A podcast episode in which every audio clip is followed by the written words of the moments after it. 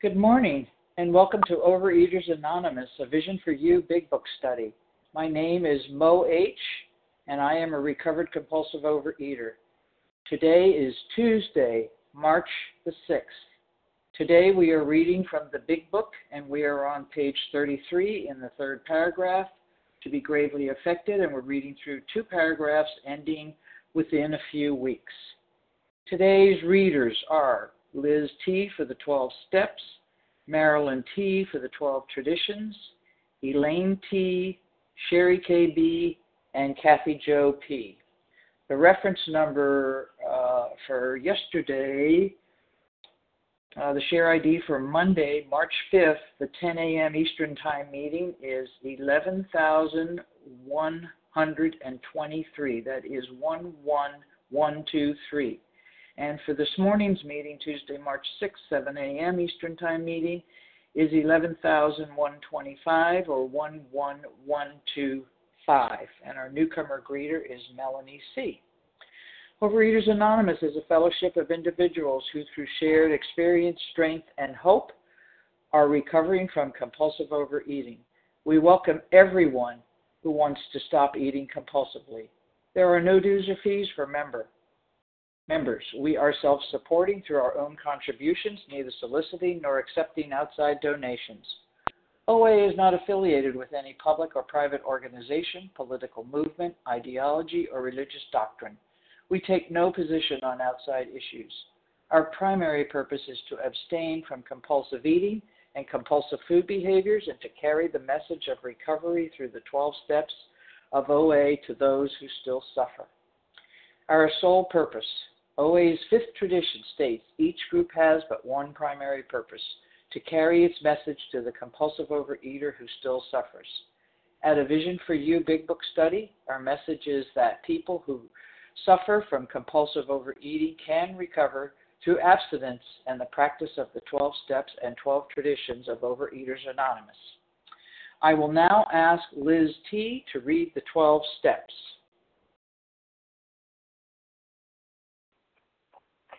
Good morning. This is Liz T, recovering compulsive overeater. Can you hear me okay? Yes, I can. Okay, great. Thanks for your service this morning. The 12 steps. One, we admitted we were powerless over food, that our lives had become unmanageable. Two, came to believe that a power greater than ourselves could restore us to sanity. Three, made a decision to turn our will and our lives over to the care of God as we understood Him. Four, made a searching and fearless moral inventory of ourselves. Five, admitted to God, to ourselves, and to another human being the exact nature of our wrongs. Six, we're entirely ready to have God remove all these defects of character. Seven, humbly asked Him to remove our shortcomings. Eight, made a list of all persons we had harmed and became willing to make amends to them all. Nine, made direct amends to such people wherever possible, except when to do so would injure them or others. 10. Continue to take personal inventory and when we were wrong, promptly admitted it. 11. Sought through prayer and meditation to improve our conscious contact with God as we understood Him, praying only for knowledge of His will for us and the power to carry that out. 12. Having had a spiritual awakening as the result of these steps, we tried to carry this message to compulsive overeaters and to practice these principles in all our affairs. Thank you. Thank you, Liz T. I will now ask Marilyn T. to read the 12 traditions. This is Marilyn T., re- grateful recovering overeater in California. May I be heard? Yes, you may. Yes, you are. Thank you. The 12 traditions. One, our common welfare should come first. Personal recovery depends upon OA, excuse me, AA unity. I apologize. Two, our for our group purpose, there is but one ultimate authority, a loving God, as he may express himself in our group conscience. Our leaders are but trusted servants, they do not govern. Three, the OA requirement for AA membership is a desire to stop drinking. Four, each group should be autonomous except in matters affecting other groups or AA as a whole. 5. Each group has but one primary purpose to carry the message to the alcoholic who still suffers. 6. An AA group ought never endorse, finance, or lend the AA name to any related facility or outside enterprise, lest problems of money, property, and prestige divert us from our primary purpose. Seven, every AA group ought to be fully self supporting, declining outside contributions. Eight, Alcoholics Anonymous should remain forever professional, but our service centers may employ special workers. I apologize, it was non professional. Nine, AA as such ought never be organized, but we may create service boards to or committees directly responsible for those they serve. 10. Alcoholics Anonymous has no opinion on outside issues, hence, the OA name ought never be drawn into public controversy. 11. Our public relations policy is based on attraction rather than promotion. We need to always maintain personal anonymity at the level of press, radio, and film. 12. Anonymity is the spiritual foundation of our traditions, ever reminding us to place principles before personalities. With that, I pass. Thank you, Marilyn. How our meeting works. Our meeting focuses on the directions for recovery described in the Big Book of Alcoholics Anonymous. We read a paragraph or two from the literature, then stop and share on what was read. Anyone can share, but we ask that you keep your sharing to the topic and literature we are discussing, and that you keep your share to approximately three minutes. Singleness of purpose reminds us to identify as compulsive overeaters only. Our abstinence requirement for moderators is one year, and for readers is six months. There is no abstinent requirement for sharing on topic. This meeting does request that your sharing be directly linked to what was read. We are sharing what the directions in the Big Book mean to us. To share, press star 1 to unmute. Once you are done sharing, let us know by saying pass, then press star 1 to mute your phone. In order to have a quiet meeting, everyone's phone except the speaker's should be muted. Today, we resume our study of the Big Book, and we are on page 33, starting with the third paragraph. Take uh, to be gravely affected and reading through two paragraphs ending on page 34 ending within a few weeks. And I will now ask Elaine T. to begin our reading. Hi, Mo. Thank you. Um, can I be heard? Yes, you can. This is Elaine T., recovered compulsive overeater in Pittsburgh, Pennsylvania. To be gravely affected, one does not necessarily have to drink a long time, nor take the quantities some of us have. This particularly true of women. Potential female alcoholics often turn into real the real thing and are gone beyond recall in a few years. Certain drinkers, would be greatly insulted if called alcoholics, are astonished at their inability to stop. We, who are familiar with the symptoms, see large numbers of potential alcoholics among young people everywhere, but try to get them to see it. As we look back, we feel we had gone on drinking many years beyond the point where we could quit on our own willpower. If anyone questions whether he has entered this dangerous area, let him leave liquor alone for one year. If he is a real alcoholic and very far advanced, there is scant chance of success. In the early days of our drinking, we occasionally remained sober for a year or more, becoming serious drinkers again later. Though you may be able to stop for a considerable period, you may yet be a potential alcoholic. We think few to whom this book will appear can stay dry anything like a year. Some will be drunk the day after making their resolution, most of them within a few weeks. Wow. Um, I started my eating career at a very young age. I remember uh, stealing frozen cookies out of the refri- freezer um, at about five.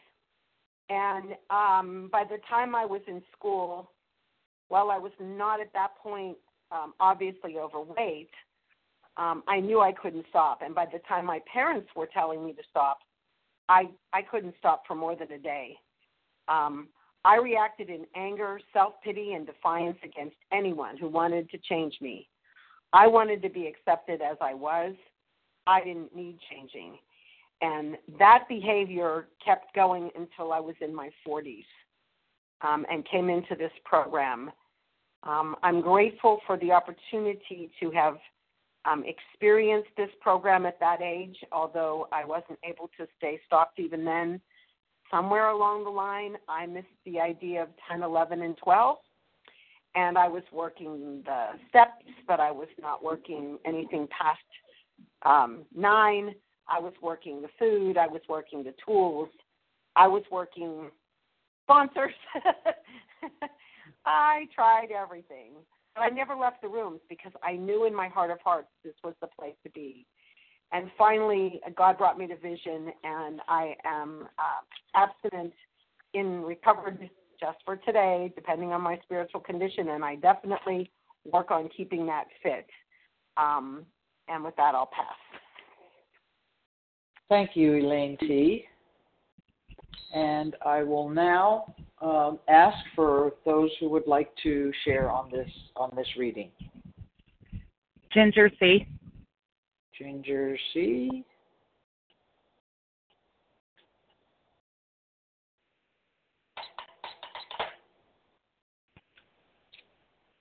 Melanie C. Melanie C. Thank John you. John K. John K.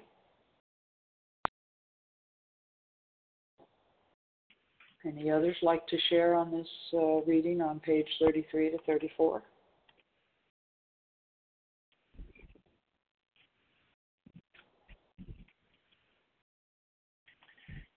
Sherry KB. Sherry KB. Marilyn T. Pardon me, I didn't get that. Marilyn Wendy. T. Marilyn? Yes. Okay. Wendy M. Wendy M. All right, I think we'll stop there. We have Ginger C, Melanie C, John K, Sherry KB, Marilyn T, and Wendy M. Ginger C, you're up, followed by Melanie C. Hi, good morning, Mo. Thank you so much for your service and everyone that's on the line. Ginger C, recovered compulsive overeater in Colorado. And um, to be gravely affected, and I just, the definition for gravely is to a degree that gives cause for alarm. And absolutely, you know, this eating and every beautiful bite that I had to take absolutely was giving cause for alarm. Because as this disease progressed, I got more and more suicidal, and yet I couldn't stop eating the bites. And I knew that I'm only suicidal when I eat sugar. I've known this for a long time. But yet that's how insane I am. I kept going back to that bite, knowing exactly where it would take me. So, yes, gravely affected and causing huge alarm because my greatest thought at the end, before I surrendered completely to this disease that was out to kill me, was to go for a car ride that would never leave the garage. That's where it took me. So again, I am so grateful for every beautiful bite because until you can feed to your innermost self and there are no lurking notions whatsoever. Someone called me the other day wanting to work with me and was having to be almost convinced about her food addiction and I was like, you need more research. We shouldn't have to be talking about this. You know, when I showed up finally willing to go to any lengths, I would have done anything my sponsor said. I was so defeated. I was flat as a pancake on the sidewalk and I was scared for my life. So I just pray that today's pain's enough that you put the food down and you dive into this work because this big book is unbelievable and the miracles that can happen for you.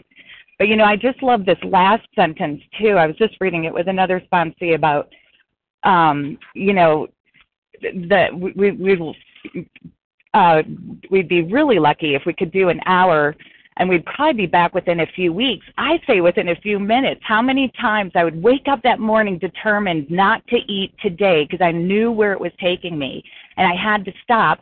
And it would be within minutes. I'd be at Starbucks getting my cake pops and my frappuccino. That was my breakfast of champions. And I did that over and over and over. So again, I'm so grateful that I finally got convinced from every bite I took because where I live and what I do today, it's all because of this higher power, but it is unbelievable and I wouldn't trade it for a second. And I'm not giving this addiction another minute of my life. It's robbed me of way too many days already. And with that, I pass. Thank you, Ginger C. And uh, Melanie C., followed by John K. Uh, good morning. My name is Melanie C. I'm a recovered compulsive overeater calling in from Oregon, and this gives me another opportunity to be able to to to remind myself of that moment at 16 years old that I was walking into a the kitchen after you know a few days that I'd been able to get together just a few days of a of a new diet plan and it was one of my favorites I think I shared this before it was red licorice and then one eight ounce container of of uh, fruit flavored yogurt a day and um I was back and forth into the kitchen. I'd just gotten out of school, and um, my mind was just awash. And this is all in hindsight, so I'm sharing it with you so you can can see what this thing does, what, how delusional I was. That the mind was already crippled at 16 years old for a long time before 16, but this is the view that I have. Back and forth, um, just back from school. Um, no, I'm not. Yes, I am. No, I'm not. Yes, I am. And then the thought came Melanie, if you don't do something now, it's going to get harder. And I lived in a community of 400 people, graduating class of 17, one seven. A logging town and a town of farmers that knew each other. The families have crossed bred each other because that's all that we were in this town. That's all we ever knew of these kinds of people. There was no knowledge about 12 steps. No one talked about alcoholism, and it wasn't a word or a language in those years in the late 60s. And so I had no idea, but I knew if I didn't get a handle on this, that was the thing, that thing in my gut that I continued to shove food on top of it so it would shut up. And then when I had that thought and that it impacted my heart, like, oh my God, it's so true, I said to myself, so then I'll go ahead and get into the refrigerator and do what it is I'm going to do because tomorrow I won't do it anymore because I just understand the serious nature of this thing and I get it now. That's the best that I could do. My mind was already that crippled, and they're talking about it here. Long before I got to 16, I was over the line. And in the examples, I was so crippled and so blinded, I call myself in a brownout, that I couldn't see that each attempt at diet was never the answer because it, in the end, it didn't get the result that I was looking for, which was continual, consistent ability to stay at a good, healthy body weight and then feel comfortable in my own skin around people. Those are the two things I I wanted so much in my that's all I ever wanted and that's all I ever pursued and that's all I ever got was the opposite of that very thing because I was treating it with the wrong thing. And so my appeal out here is that what we find in these rooms when we really study and, and put our nose into this big book, a guideline for somebody that's like me to be able to live in a parallel life against the disease that will stay in me forever. And I'm hoping that you can hear this and that you won't have to take it down several decades in your life, the road that I had to go down. You can say, oh my God, mine's like that, whether I want to or not. If I just come in and do it, my brain will be transformed and I will no longer be fighting this thing. That's what my experience has been. As soon as I crossed the threshold, absolutely not even believing that I was an addict, but did what you all did. I have what I have now, a new way of thinking and looking at this world. And with that, I pass. Thank you. Thank you, Melanie C. John K., followed by Sherry KB. Thank you. This is John Kieran, recovered compulsive overeater in Los Angeles. Please excuse me. I caught a bad cold after seven hours on a flight back from uh, Tampa. Um, you know, uh, it, it, was so interesting to, to read this and to think about this. It triggered a, a memory of when I I was coming to my first program, which is AA, and I said to somebody, you know, I'm not sure I'm really an alcoholic because last year I stopped for about five or six months, and then you know, a couple months ago I stopped for about three weeks. And the guy said to me, you know, John, a person who isn't an alcoholic doesn't have to keep periodically stopping to prove to himself that he's not an alcoholic. And it was, oh boy, that was hard to hear. Um, but now about OA, you know, I, I can tell you out here in Los Angeles, we have a a young persons committee here, and, and uh, you know, as, part of our group, and people keep starting young persons meetings, and they just keep failing over and over. You know, and it's strange because when I came in, there were a lot more young people. But I think people need to try all of the easier, softer ways first. And because, you know, unlike AA, there are thousands of easier, softer ways out there. Of course, they don't work for us. Uh, it takes a while to come through the doors of, of OA.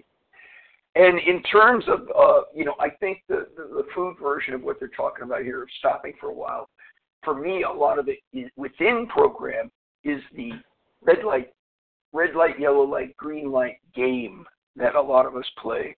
I always joke that you know 90% of people's yellow light foods are actually red light foods that they're they're not admitting and screwing around with. Uh, you know, I do a lot of relapse workshops, and one of the things I get asked a lot when I'm done is, okay, you've given us all the theories. Now, how the heck do I actually do this? How do I? How do? What should I do?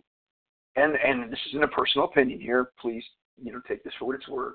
I tell them start off as tight as you can. Give up all the flour and sugar, and stick to three meals a day, unless you know some people are you know hypoglycemic or something. And from there, you can look at opening it up later. Wow, do I get resistance on that one? You know, and they'll say, well, uh, uh, you know, and, and mainly because they don't want to give it all up. They'll be, well, I don't have a problem with this food or that food. And I, I'll say, well, if you don't have a problem with that food, giving it up won't be a problem, right? Um, and the reason I say that is this, you know, uh, Kim G says there are no yellow light foods. The food either triggers a physical allergy or it doesn't, and I agree with that. But we have to figure out which those ones are and which ones are which.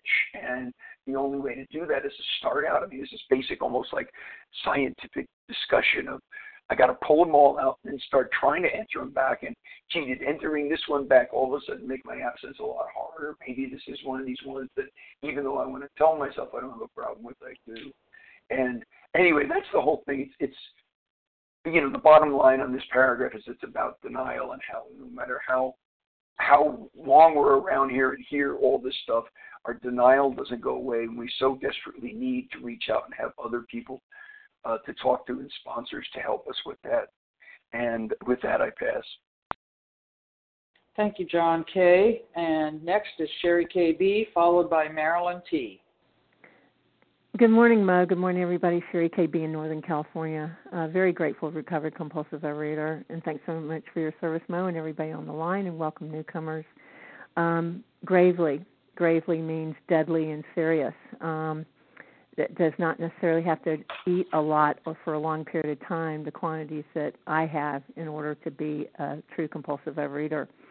Um, Another thing it says here, we're astonished at the inability to stop. We don't want to be called a compulsive overeater, but we're astonished about how we can't stop. So, you know, I know that because of the mental twist and the mental blank spot, and uh, with my mental obsession, this is all about more about alcoholism is about you know the mental obsession because my my disease will tell me, well, that's I'm a little different than you. That's okay, um, but I will totally you know deny for years I denied that I was a compulsive overeater. I just I, I labeled it everything else but that. Um, and then it says that we look back and we feel we had gone drinking many years beyond the point where we could quit on our, our own will. Um, I did so many diets, um, tried so many different things, and still wouldn't give up because of that that disease, that self will. And then a scant chance of success, scant meaning inadequate, slight, poor and then what really jumped out at me this morning that I hadn't noticed before was that it says we think few to whom this book will appeal can stay dry, dry anything like a year. And you know, I, I remember going to open AA meetings and hearing about the dry drunk. Uh, that was somebody who who who was sober by themselves through their self will without using the steps. Um, and so to me, that reminds me of being white knuckle abstinent, trying to white knuckle my abstinent, being unhappy, but abstinent, you know. And if you get in this book and you work the steps, you become recovered and you're you're abstinent happily and contently. Wow, what a difference. You know, that's what I would want and that's what I do have and you can have that too. And that really jumped out at me today uh, about being like a dry drunk would be like a uh, white knuckle abstinence um, that trying to recover on my own will when I can't because no human aid can relieve my compulsive overeating but a power greater than myself and through working these steps getting unblocked and connecting with my higher power will keep me absent happily and contently and I've never had that happen before until I did it this way and so can you. And with that I pass. Thank you Thank you, Sherry KB. And our next reader will be Marilyn T., followed by Wendy M. Thank you, Mo, for your service. This is Marilyn T. from California, a grateful, recovering compulsive overeater. And the part that I like about it is, or that struck me, is the gravely affected. Uh, the not understanding how severe the illness was, or the denial, the amnesia, the blind spots. I started really, really young. I, I can't even remember my first time doing it, but I know as hardly being able to crawl up on a kitchen chair at my grandmother's, sticking a spoon in the sugar jar and just eating it and getting caught by my grandmother and her a shock at what I was doing that she found that so repulsive and I didn't get what was so repulsive about it, but constantly craving food and it never being enough at a very young age. And just not being able to put it down. I can remember being ridiculed in school as young as three years, not three years, third grade. Um, you know, um, Marilyn Monroe, why don't you kill yourself? You're so fat. And I could I I know it hurt. It hurt a great deal, but I would still go home. I would still steal food from uh, our family who were very young and could barely afford it, but I could not stop. I had no uh, um, no human aid could have helped me. That is so true. And then even getting older and getting the knowledge to be able to to know what was going on, self knowledge, of course, which will avail me not um, starting to go to OA, trying restricted ones and uh, more restrictive ones than others, trying regular OA.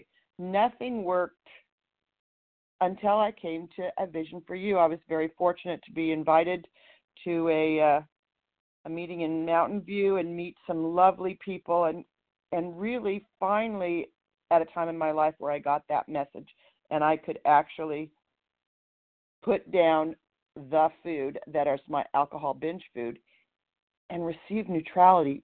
What a concept. No chatter going on in my head.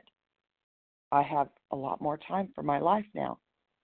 But unless I do a daily basis of this program, that I turn my will over to my higher power, whom I call God, I will not receive this. If I don't share it, if I don't try to help someone else, I will not keep it. For this, I am so eternally grateful to this program.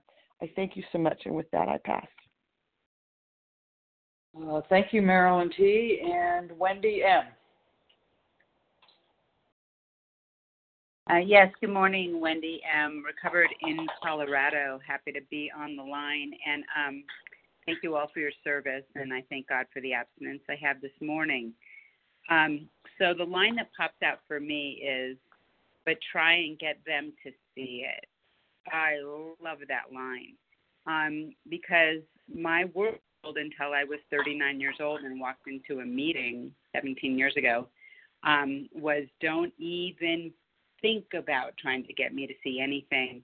Um, you know, I have the disease of don't diagnose me, don't get me to see it.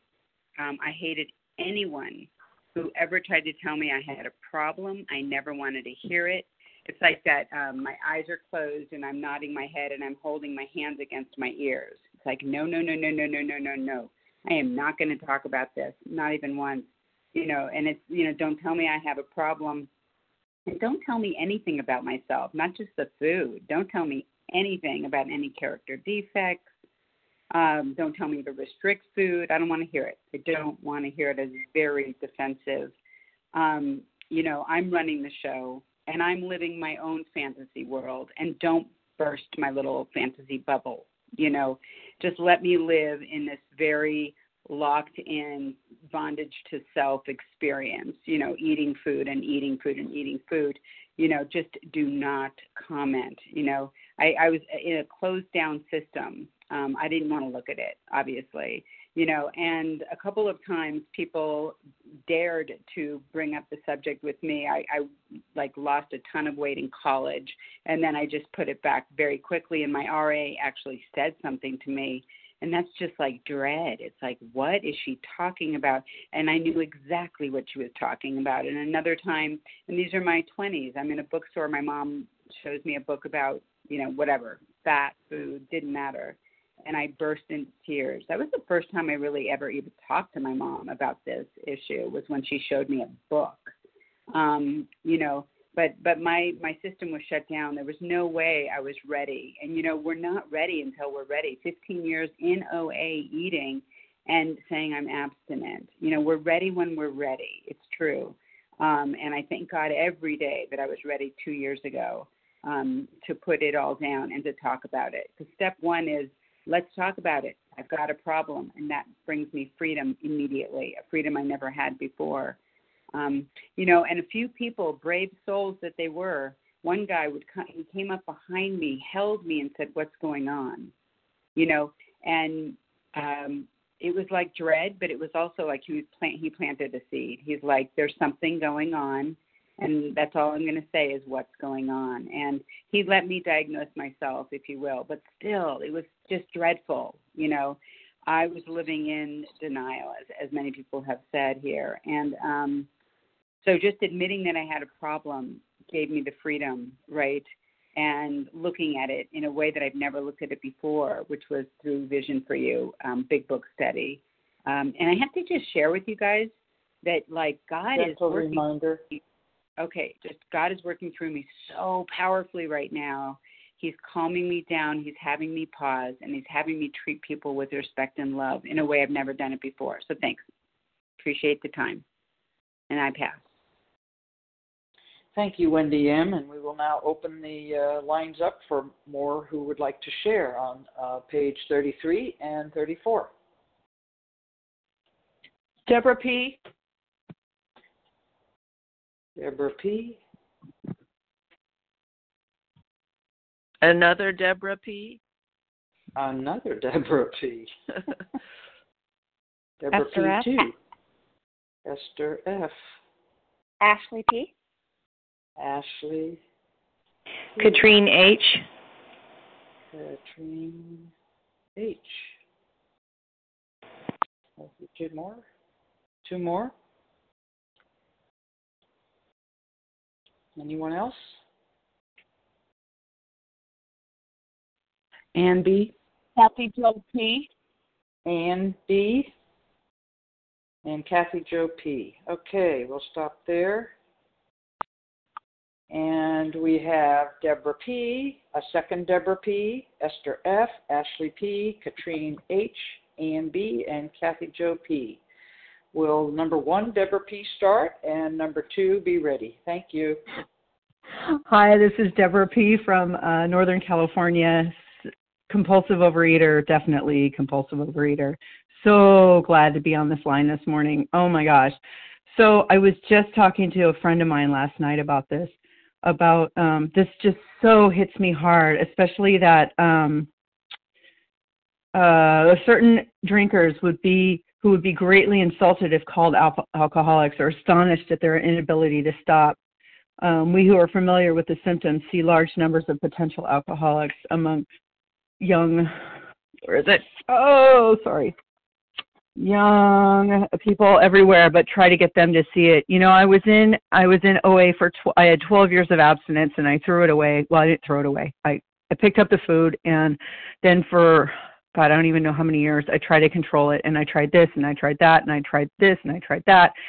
And um and i had a really good friend who um who was in oa and she would just she was so gentle with me and and so loving and she would bring it up every once in a while. Do you ever think about coming back? And i'm like oh no this is working for me and you know and it, it and it wasn't working for me. But i i i wanted to believe that all of these other things um i could try. And um and then finally you know, God just God just worked on me because um just the way that I ended up at Vision just blows my mind how I run into a friend and she tells me about Vision and I had heard about it before but um you know and I kept praying to God like I know I don't I know that this other facet of OA is not where I belong but God just please help me guide me tell me what to do and um and then I find Vision and I'm reading this book and I'm seeing myself all over it where I never saw myself before. And I, I'm blown away. It's like I'm reading a a new book. I've n- I've never seen some of this stuff before ever. And um and you know, it was my path and I don't regret any of it because it led me to where I am today and I'm so grateful and I'm so grateful for that friend who prayed for me every single day, three times a day for the last two years for me to find my way. Um, I'm just so, oh God, I am just so grateful this morning. And this meeting, I listened to the other meeting and um, I'm just, I'm just blown away. So um, that's it for me, Deborah P., grateful alcoholic and a compulsive overeater, and I'll pass. Thank you, Deborah P. Deborah P. Two, followed by Esther F. Hello, this is Deborah P. Two, checking in. Um, grateful, um, recovering overeater, and um, I appreciate people sharing some of the specifics of what their disease looked like. And someone was talking earlier about um, how they would kind of every day say, "Oh, well, I'm going to start tomorrow because this is, you know, this is just today, and for sure tomorrow's going to be the day." And I don't know how many times I've done that, just over and over and over. And I remember when I first, I came into actually another program, even though I realized that food was my main main issue. Um, when I first got here, I kind of thought, this is like crazy. This is a cult. People are like this is magical. And um one woman said i come here and feel bathed in sanity. And i'm like okay. Um but i think the thing that really hit me like a ton of bricks when they started reading was the part about the person that seems to be um constitutionally incapable of being honest with themselves and even you know they seem to have been born that way. And that was the part that i was like wow you know is that me? Because every single day you know day after day week after week month after month saying okay well this is the very last day I, you know, I'm not going to do this anymore ever again. And of course, the following day would be the exact same thing. So, um, yeah, so I'm just very grateful to be here and um you know, I I feel that I'm back on track for today and just um thanking God I can hopefully get through this next 24 hours. Thank you very much. I pass. Thank you, Deborah P. Esther F., followed by Ashley P. Good morning, Mo. Hi, everyone. This is Esther F., a recovered compulsive overeater from Cleveland, Ohio. Um, for me, I would say, but try to get them to see it or honest with self. So, um, maybe three and a half years ago, I was doing this very wonderful program through the Cleveland Clinic, um, and uh, it's wonderful for somebody who isn't me. But there was a psychologist that was involved, and um, first day we went around the room. It was a group thing. Went around the room talking about our relationship with food, and I said, "Well, you know, I'm a binge eater," and she asked me straightforward if I had ever been treated for binge eating disorder. And I looked at her, and she didn't know it, but I kind of copped an attitude like, "No, no, I've never been treated for binge eating disorder. And I had just told her that I was a binge eater, but yet I was in total and complete denial that I was a binge eater. So six come come six months later, and I started um, having conversations with myself, the chatter that goes on, and I realized that, oh my God, I think I'm a binge eater. I mean, what was I thinking? I remember as a child thinking that I, I actually told somebody that I had the same thing that an alcoholic had with food, but I didn't know about Overeaters Anonymous. And um, same thing. I work with a guy who who's in AA, and we would talk about, you know, this what we both had in common, and yet I knew it, but I didn't know it. So talking about being in denial. So thankfully, when I finally realized that I might have a program, I went to my doctor who sent me to um, a, a, a psychologist's office, and this is this uh, wonderful woman who also was an overeater turned me on to a vision, and I am so so thankful today for a vision and the people in a vision because um, I can say that I've been recovered now for a while, and I am oh so grateful. So thank you. With that, I pass. Uh, thank you, Esther F. and Ashley P., followed by Katrine H. Hi, this is Ashley P., recovered in Northern California. Can I be heard? Yes, you can. Good morning, everybody, uh, and thank you, Mo, and everybody else for for your service. I'm really, really grateful to be on the line today. Um, yeah, so just similarly to what a, a lot of people have said, I'm just I'm I'm reading these paragraphs and um, and I'm I'm thinking of the fact that I have had been in this disease since I was five years old, and, and one of the initial reasons why I, I found it so difficult to, to do step work or, or to think about gaining a higher power was because of how long um, I had been in the disease. Um, also, Mo, I totally forgot to set my timer. If you can look at it for I'm me. you. Yeah. Thank you. Um, and uh, I was sitting with a sponsee this weekend and and and talking about uh, all of those years and um, uh, the the things that I do to um, maintain my abstinence today.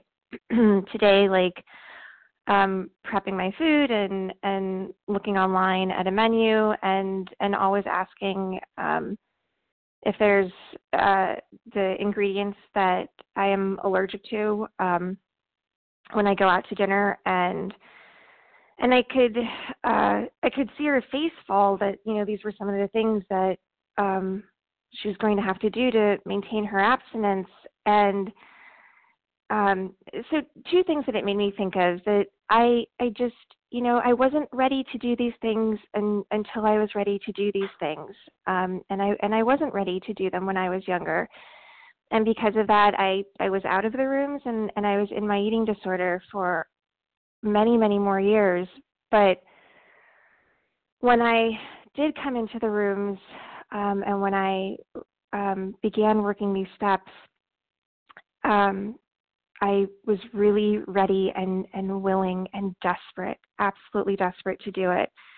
And um, because of the years that were out, uh, I could sit down with her and say, "This is what I went through. These are the hardships that I went through. This is this is what all of those years looked like, and it was a lot of pain. And um, and these are the different things that I did, and, and this is what it felt like. And um, what I'm saying is I can share my experience with somebody else. I can share my strength and hope, but but the first part about sharing experience, strength and hope is experience. So I guess I, I'm able to look at those years a little bit differently now and, and realize that they have given me the gift to be able to work with other compulsive over, compulsive overeaters and um, and and talk about recovery with them. Um, because I can certainly identify in over and over and over again. And when I identify in, I can, um, there's a chance, you know, for them to identify in as well. So as much as it would have been great if I, you know, had had come in in my teens, um, I came in in my mid 30s. Reminder. And um, and I'm able to do some really great work with sponsees because of that. So I'm trying to cultivate gratitude um, and with that, I pass. Thank you, Ashley P. Katrine H., followed by Ann B. I don't know if we'll get to you, Kathy Joe P., but we'll see. Thank you. Katrine H. Hi, this is Katrine H. in Vermont.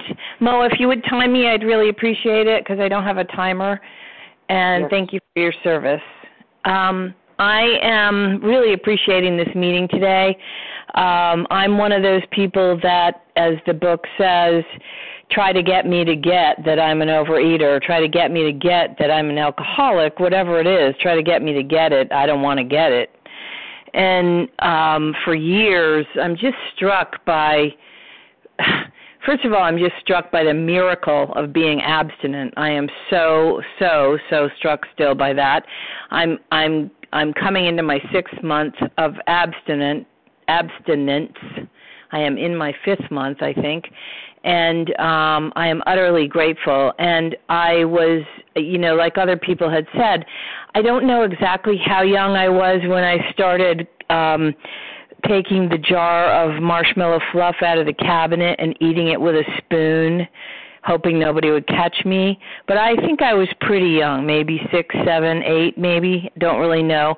But also, I got into I had a friend in OA and I started getting into OA sometime in the 90s and literally it took me until 2017 to to be willing to accept and take God's help and become abstinent. And I am amazed that I am so stubborn and so pigheaded and so um wedded to the disease that you know I I I knew that I had the I knew I had the disease on some level but I wouldn't admit that I was a compulsive overeater.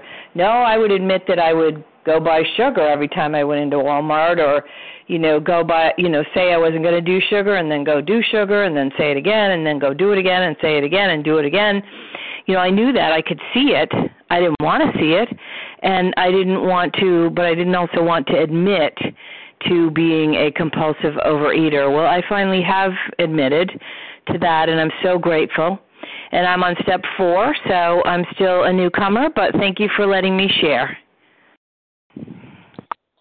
Thank you, Katrine H. And Ann B. is next, followed by Kathy Joe P. If you each take about two minutes, I think we can fit you both in. Thank you. Hi, it's Ann uh, B. Um, recovered compulsive overeater, abstinent in program for 13 years. And um, when I was a newcomer, I remember that chapter three was the part of the big book that I related to most clearly.